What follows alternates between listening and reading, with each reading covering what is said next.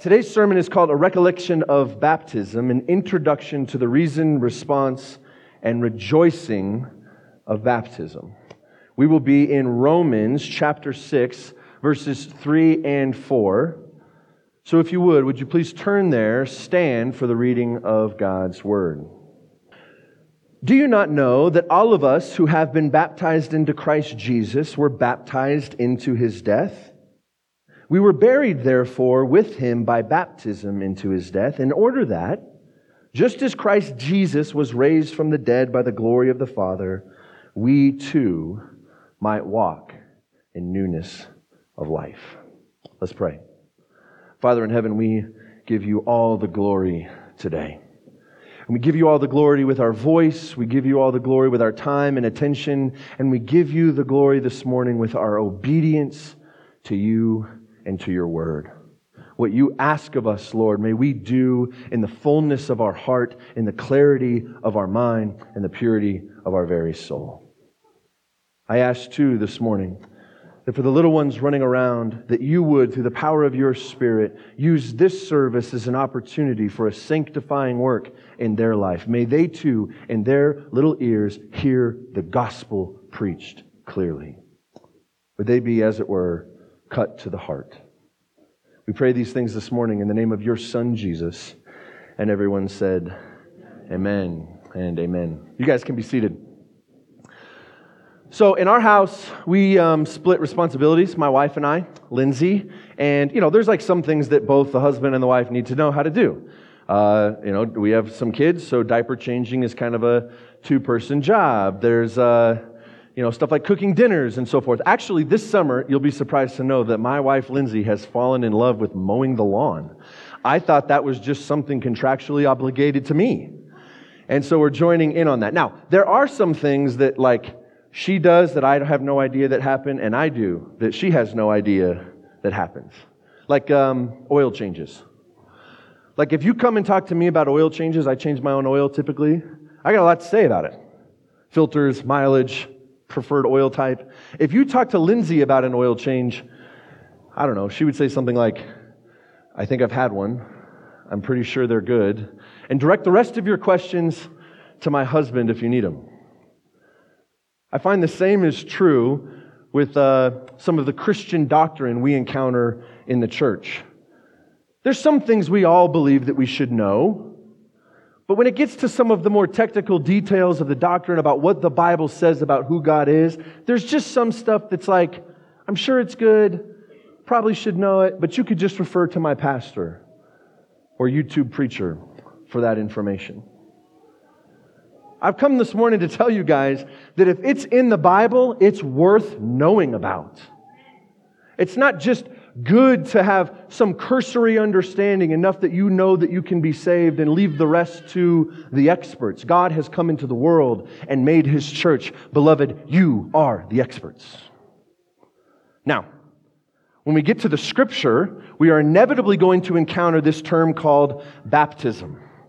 And this is widely regarded, if I was to question a bunch of Christians about what baptism means, this is one of the things that you would reply to, like my wife replies to oil changes. I'm sure it's good. I think I've had one, and you can refer the rest of your questions to my pastor. But the truth is that the Bible doesn't just talk about a ceremony of baptism for our good and service. Baptism is a different, another side of the revelation of who Christ is. It teaches us about the character and nature and kindness of God. It is a worthwhile doctrine to know. Maybe I could ask it to you like this How would you respond if someone were to come to you with prying questions about baptism? Would you know where to go? Would you smile and say, Oh, this is so good and so deep? Or would you strike searching for the crossing website and to try to find somebody's number to give this question off to. These things are worth knowing. And we will find that with any amount of cursory study of baptism, there's a great deal we can learn about God. Now, we have no time to cover all of baptism today, so I just want to go through a couple quick points here. Three for you. First, the reason for baptism. Second, we'll talk about the requirements for baptism. And finally, the rejoice of baptism. So, number one, we'll be back in Romans 6, the reading for today. We're going to discuss the reason for baptism. Wayne Grudem, a theologian, defines baptism like this. Get ready because it's kind of a mouthful. Baptism is the outward act that symbolizes the inward phenomenon of coming to and accepting Jesus Christ as real, as God incarnate, and as the sacrificial means by which those who believe in him can forever be reconciled to God. The purpose of baptism is to give a visual testimony of our commitment to Christ, and it is designed to be one of the first steps of discipleship. Baptism is an outward symbol of an internal truth. Now, I remember years ago when I was first dealing with being baptized and, and, and becoming a Christian and kind of wrestling through those things. One of my first questions was like, okay, I get it. Like, we have a ceremony for becoming a Christian, but like, why the water? Couldn't we pick something less wet? It's, it's a hassle. It's, you know, you got to wear the dark clothing and the towel and, and all the stuff. Well, this, this picture of water is a symbol that tells us and reminds us about Christ. Let's look to um, Romans 6, verse 3. Do you not know that all of us who have been baptized into Christ Jesus were baptized into, important, his death? We were buried, therefore, into his death in order that just as Christ was raised from the dead to the glory of the Father, we too might walk in newness of life. One of the first things I want you to observe about this text is that there is no mention of water whatsoever. We have the word baptism, but we don't have any water because this text isn't talking about the ceremony of dunking somebody or submerging them in water. They are talking right now in Romans 6 about what the ceremony, what the symbol represents. We were buried in Christ. The Bible says that in the beginning, in the garden, Adam was in the garden and he sinned. And scripture declares that all of etern- or all, all people groups were in his loins. All people were in him. He was the firstborn or the first made. So every person thereafter was born into a curse of sin. They couldn't get out of it. And then Jesus comes. In verse 524, it says, He brings a message. Now, what's interesting about Jesus is that he was born, but he was not born in the same way that everybody else was born. Christmas isn't just a holiday, it's an important doctrine.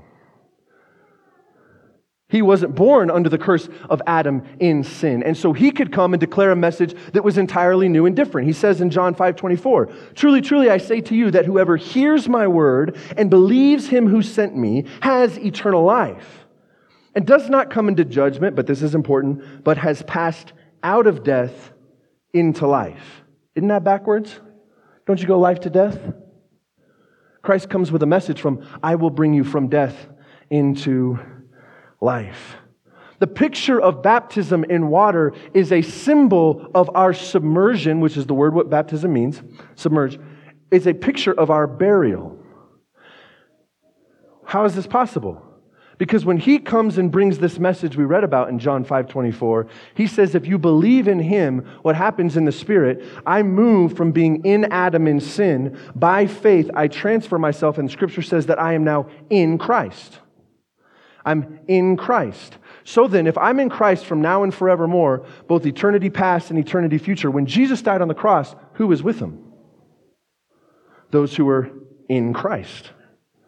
And when he was buried in the rich man's tomb, who was with him then? Those who are in Christ. It goes on further. In verse 4 of Romans 6, as Christ was raised from the dead, going on in verse 5. For if we've been united with him in a death like his, we shall certainly be united with him in a resurrection like his. If I'm in Christ when he died, I'm certainly in Christ when he raises anew. This is the picture of baptism of being brought out of the water. Now, it's important to note nothing magical is happening to you or anybody else when you get baptized. Okay? This isn't um, some sort of recipe that some, something magical happens in your body when you dip into some water. Let me give you a picture here. Look at that. Look at that hunk in the foreground. This picture was taken April 24th, 2008, in Greeley, Colorado, in the back parking lot of a community college called Aims Community College. That strapping young gent there in the front is Pastor Aaron, and he had the privilege just a few minutes before this picture was taken, baptizing me. See that skinny little hunk there in the back with his head bowed all holy? There I am. Now, there's a few things you need to notice about this picture. Number one, we're in the parking lot of a community college. Number two, that big box right there is a converted retirement home bathtub on wheels. And number three, the water filled in this baptism came out of a spigot right on the back of that community college parking lot. This is not a recipe for magic. But I assure you, beloved, it worked. And it was significant. And it means a great deal to me that this happened because it is forever engraved in my heart to be a sign of my allegiance to Christ. It's a symbol of something of great significance. Kind of like a wedding ring. You know, I have a wedding ring on because I'm married. I don't when I slide my wedding ring on, I don't get superpowers. I don't fall more or less in love with my wife. I got to be honest with you. This thing was purchased for $12.99 on Amazon. But it does have, when it clinks against the counter or the glisten of the sun hits the reflecting metal in my light and shines into my eye, it does bring to me a constant reminder of the covenant that I am in with my wife. It is a picture of something of great significance. Some just quick takeaways for those of you.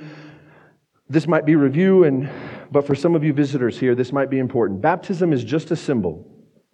It's a symbol of your confessing your allegiance to Christ. Number two, nothing is happening in baptism that hasn't already happened in faith.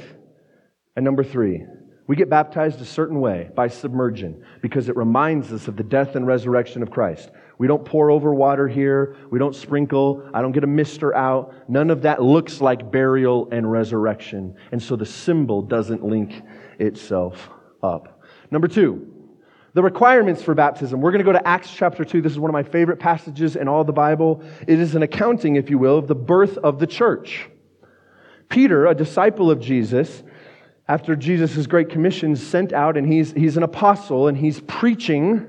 Peter's preaching, and when he finishes his sermon, this is what we pick up in verse 37. Chapter 2, verse 37.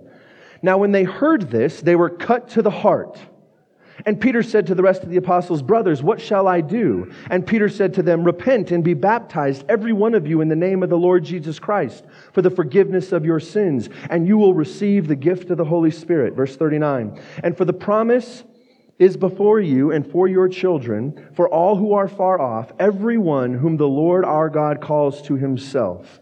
And with many other words, he bore witness and continued to exhorting them, continued to exhort them, saying, Save yourselves from this crooked generation. In verse 41, this is important. So those who received his word were baptized, and they added to their number about 3,000 souls. The passage that we record here is the birth of the Christian church. How does it happen? Through the preaching of the word. And then there's an important phrase in verse 37. It says, They were cut to the heart. This isn't head knowledge. This isn't somebody coming up to an ideological response to a good point in an argument. Something internally, internally, something invisibly was going on. And they respond to Peter, What shall we do? And he says, Repent and be baptized. If we do an autopsy of the text, just real quick, for those of you taking notes, the word is preached. They're cut to the heart and they receive the word. Number two. Number three, they're baptized. And number four, they're baptized in front of the witnesses of the church and become a part of the church. But this begs a very important question if you're reading this text. How do we know who truly is the Christian? Paul is, or Peter is preaching, and then there's a bunch of people. Scripture says 3,000 souls get baptized. How do we know that they are truly Christians? Don't you wish there was just like a test? Or maybe what we should do is we should follow them around for a certain amount of time to make sure that what they said is actually true. Maybe they have to have a certain understanding of a doctrine. Maybe that's what we should do. We should really make them use the right words and say them in the right order and in the right way. None of those things are present in the text.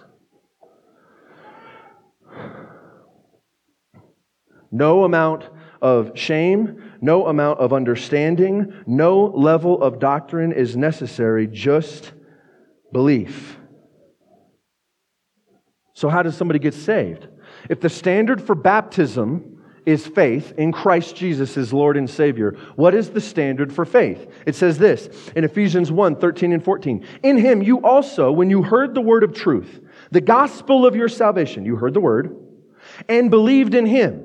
Heard the word, believed. Guess what? You're sealed with the Holy Spirit, the promise of inheritance of eternal life. Romans 10 9. Because if you confess with your mouth that Jesus is Lord and believe in your heart that he's raised from the dead, there's that baptism symbol, you will be saved. You know, I believe that if things are to be important, they need to have a standard. You have to keep a standard for things to hold their value. That's just the way it all works. I'm a former coach. I used to coach a lot of um, track and field events, namely the high jump. Actually, we have a friend here, my, my buddy Alex. He's a little guy, but he jumps really, really high. He's like one of the best high jumpers in this city's history. He knows a lot about it. He's a coach as well. High jump is a simple game, right? It's a simple task. All you have to do is jump off one foot over a bar, and if the bar stays on the standard, you have cleared the height and you get to go to the next height. The standard is important. We measure with a bunch of tapes and we get it, make sure that it's level and it's important and we're really meticulous. But all you have to do is clear the bar. Suppose, if you will, that I go to approach a height or you go to approach a height and you jump over the bar and you just barely clear it, but you land on the pit. You look at the bar and it stays up and you're raising your hands. And the judge says, No, we're not going to count that one. And you say, Why? Did I commit some sort of foul? Did I miss the standard? And he's like, No, you didn't really miss any standard, but I just don't think you cleared it by enough height. I think you just, you know, we have to add like at least three inches. You have to clear the bar by at least that much. Isn't that judge adding to the standard that's already been agreed upon? Maybe you could ask it like this Are you, brothers and sisters, adding to the standard of baptism more than what the Bible commands? The standard is faith, it is belief in the power of God and the gospel as the power of God unto salvation. And this, these are beautiful words. And that's it. This is the part of the service where you say amen. it's, it's really good that that is true. Now, I know that there are times when we need to make sure that we're clarifying words and language. I'm not saying that we need to be carte blanche with this, but there is a bar in the scripture that is laid, and we shouldn't go any higher than that. I also know that we should not go any lower than that. Things like uh, mass baptisms, where you see some camp where thousands of people are being baptized, or the picture in the Christian community where some people just come because they're superstitious and this is their way to not go to hell. They don't believe Jesus is Lord, Jesus is Savior. They just don't want to go to the bad place and they figure baptism is kind of their, their key card the way through. That is setting the standard of baptize or baptism and bringing it way too far down. It should be no lower than the standard, but it should be no higher. Here's some things to consider as we work through this. Some thoughts on your standard of baptism. Number one, have you been cut to the heart by the preaching of the gospel? A lot of visitors here today. Have you heard the word of salvation and something's happening in you that's not just head knowledge? you you have a conviction, as it were, about who Christ is. And you're beginning to start down this process of believing that He is who He said He is and He did exactly what He said He did. If that is you today, today can be the day of salvation. There's no, there's no uh, game or test or certain way you have to say it. Would you, here now, in your heart, transfer your trust over to the Lord? And if that's true for you, would you come after the service or even here and now and find a pastor and begin to talk through what that means and the significance of that? Today can be the day of salvation. Number two, have you been baptized in the past but for different motives and reasons? Maybe you were baptized as a baby. Maybe you thought it was a superstition. And now, after hearing this, you're thinking, oh man, that wasn't the case. I too want you to come and talk to a pastor and work through what that means and the significance of it, and if baptism is something that could be in your near future. And number three, and hear me on this parents, are you holding your child back from baptism even though you know they are believers? Are you raising the hurdle for your kids higher than the Bible allows? Do you want it to be important or able for them to be remembered or, or, or, or some level of significance that isn't scriptural? Let me give you this picture. This is a great picture here. This is the moment Just after my wife and I were married, they, you know, we kissed, we did the rings, we did this stuff. They turned and we started to walk down the aisle, and I was holding her hand. And what's cool about this picture is I will remember exactly what I was thinking at this very moment. I'm holding my wife's hands. Look how good she looks. Holding her hand, and I'm walking down the aisle. And I'm thinking to myself, right now, I'm as married as I'm ever going to be. I don't get more married tomorrow. And you want to know my next thought? I have no clue what I'm doing. Should the standard of marriage be you can only be married when you know a bunch of stuff about marriage? May it never be. No, that is impossible. This is an outward expression of what has already gone on between Lindsay and I's hearts in the Lord. Baptism is no different. We do not have to be experts in doctrine to receive baptism water. Point number three the rejoice of baptism. We're going to be in Acts 16, working through in, the, in um, Acts 16, verse 30, but I want to give you some context here. Paul, an apostle, is spreading the gospel, and he's with his partner Silas, and they get in some trouble. They get arrested because they're preaching the word and it's kind of causing a ruckus in the community. Now, it's late at night, it's like midnight and they're praying and worshiping. That's what it says. They were praying and singing hymns to the Lord, this picture of rejoicing. And all of a sudden, as they're in their jail cell and shackled up, the, the jail doors spring open and the shackles fall off.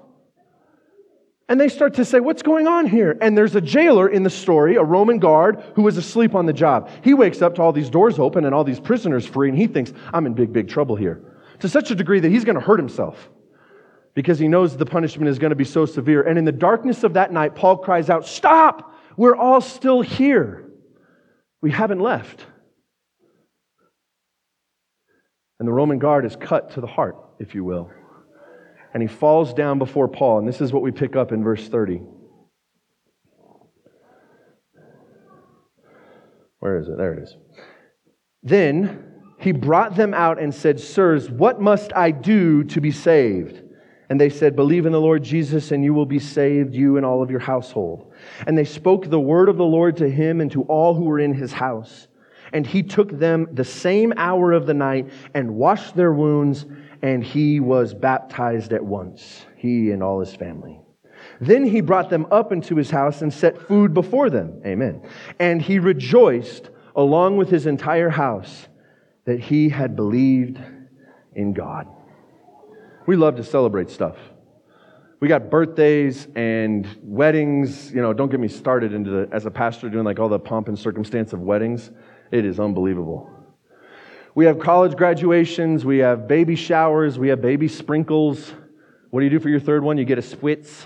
I don't know.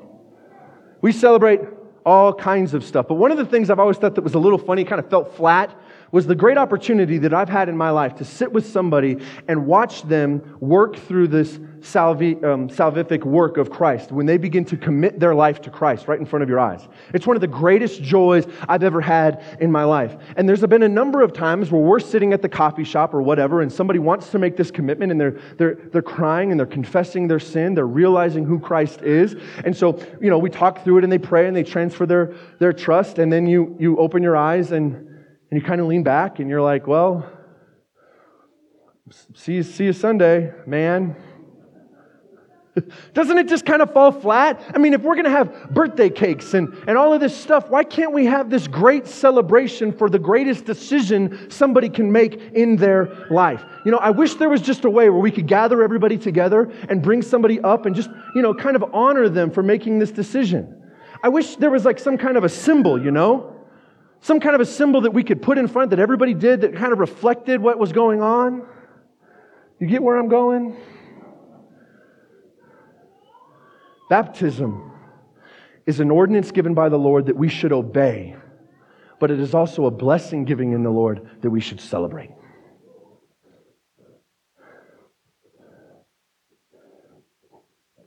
What strikes me about the text in Acts 16 is how similar it is to Acts 2. Peter's, there's a sermon, what must I do? Cut to the heart, repent and believe, and then they're baptized right there. But what we don't see is this party here at the end in verse 34. Let me prove it to you. And for 30, in verse 34, he brought them up into his house and he set food before them and he rejoiced. That is literally the word, you could translate it, and they celebrated. An internal joy externally displayed. And they celebrated with his entire house and believed in God. This is a party, a celebration of, and a proper end to the most miraculous work a human can inquire. Now, a proper baptism celebration needs a few things. We're going to go real fast here. Number one, you need a believer who hasn't been baptized before. If you've been baptized before as a believer, trust me, don't worry about it. It worked the first time. We only are baptized once here because Christ only died and resurrected once, and he will never do it again. We don't need to have big plans. We can make this an immediate step. They went from the jail to the baptism to the house, same night. Group two, a believing, a group of belie- or number two, sorry, a group of believing witnesses. We don't do baptisms in your bathtub. This isn't something meant to do during a quiet time. This is a public display of your affection to Christ. This is an obedient command in front of many witnesses. Now, there's a reason for this. Number one, so that the people there can, that are watching can say, I was there when he was baptized. He's a Christian. I was there. Just like you would say, I know that they're married. I was at their wedding. Number two, that can be helpful. If you are beginning to walk astray, to live in sin, to make decisions that were not pleasing or honoring to Christ, there could be a faithful brother or sister that comes to you and says, I am calling you right now back to the day you were baptized. I was there. You made a confession. You made a commitment. You, made a, you, you took the sign of baptism. You need to return back to that day and get off this path of sin. And number three, baptism should be in public because it's a witness and a testimony to everybody else. If you're not a believer and you get baptized, there's a lot of questions that come to mind. Questions that have a lot of answers that relate to Christ. And if you are a believer, what a great testimony it is to see yet another person added to the Lamb's book of life. I would say the best crowd possible to make this true is the, um, the local church. Getting baptized in your local church. If you're not a part of a local church, we need to get you baptized and then get you into a local church. But if you've been raised up or you're a part of a church community here at the crossing or, or wherever else, getting baptized in front of an audience and a, witness, a group of witnesses that walk with you every day is best practice. Final, final observation. It's important to, what we, uh, to see what we don't observe in Acts 16. We have salvation, we have baptism, but we do not yet have communion. And here's the argument I want to make with you. Though it is not specifically implied in the scripture, it is helpful to understand the order of the ordinances. You are saved, and then you make a public confession of that salvation through baptism, and then you join in the communion table. Now, there's many of you here that are like, uh oh, haven't been baptized, and I've been taking communion. There's no, there's no sin. There's no problem here. Just go get baptized as soon as you can. Maybe even today. There is a natural development to our obedience to Christ. And I do think it sends a message to the world more accurate to what Christ is trying to display. One final observation about this party. Maybe this could tie a bow on our picture of what baptism is. We see in verse 25 that Paul and Silas are worshiping and praying and singing hymns. They're rejoicing. And then we see in verse 34b that they just picked up right where they left off. That he rejoiced with uh, his entire household that he had believed in God. They picked up right where they'd left off, but there was one extra thing one more voice added to the choir. Isn't that the way it's supposed to be? Isn't that the picture of the growth of the church? Let me ask you this in closing. Who is the one person that comes to mind right now that you have been praying for or are praying for, asking the Lord, beseeching upon Him that one day this person would be numbered among us, joining in the chorus of a glorious hymn. We have a Roman jailer who knows nothing about the details of Christ, but all he had to know was enough that he was Lord and King. And that leads to a worship. What a great picture. Let's pray. Father in heaven, we thank you today for who you are and the many blessings that you've given to us, namely today the blessing of baptism. This is not just an act or a charade we do in public. This has meaning. And we, Lord, today, as we enter into a baptism portion of our service, may this be the greatest illustration of who you are. May we learn not just about the ordinance, but about the King himself. We thank you, Father, for all that you've done in death and in resurrection. May we too be renewed to walk in the very newness of life. Amen.